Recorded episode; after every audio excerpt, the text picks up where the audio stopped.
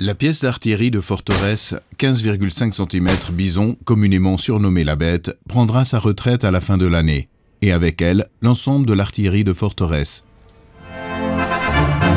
Rétrospective. Pendant la Seconde Guerre mondiale, le réduit national mis en place par le général Guisan symbolise l'attitude de la Suisse à se défendre. Les fortifications alpines et leur artillerie lourde constituent les pièces maîtresses de la capacité de la Suisse à résister.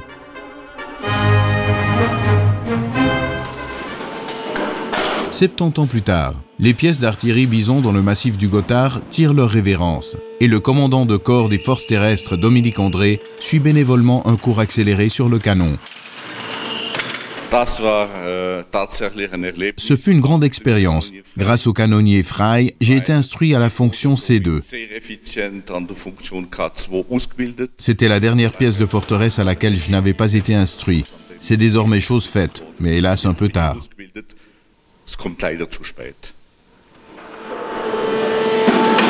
Les nouvelles menaces et les impératifs économiques nous forcent à renoncer à ces pièces de forteresse qui avaient été développées à la fin des années 80 par des ingénieurs suisses. Les bisons sont solidement enfouis dans la roche. Les locaux intérieurs ont environ la taille d'une maison familiale. Sous la direction d'un chef de pièce, une équipe de 7 canonniers et de 4 mécaniciens exploite l'une des deux pièces. Réglage des fusées, préparation de la charge, mise en place des obus. Bien rodé, l'équipe travaille au diapason. Avec une portée de presque 40 km, ce canon peut tirer jusqu'à 5 coups en 25 secondes.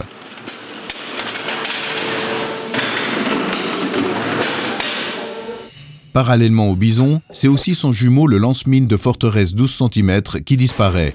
Un engin tout aussi efficace et performant, avec une distance d'engagement pratique d'environ 8 km et une cadence de tir de 20 coups par minute. Ces installations et leurs équipes d'exploitation appartiennent au bataillon d'artillerie de Forteresse 13 qui est désormais dissous. Je suis triste que ça se termine.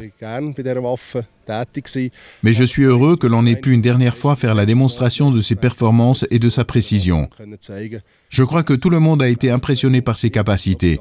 Ça a été super de pouvoir tirer une dernière salve.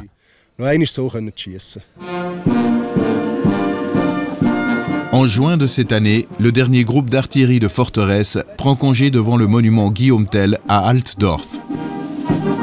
Un tournant dans l'histoire de l'armée suisse qui pendant plusieurs décennies a occupé ces forteresses pour appuyer la troupe engagée sur le terrain. C'est bel et bien une page de l'histoire qui se tourne.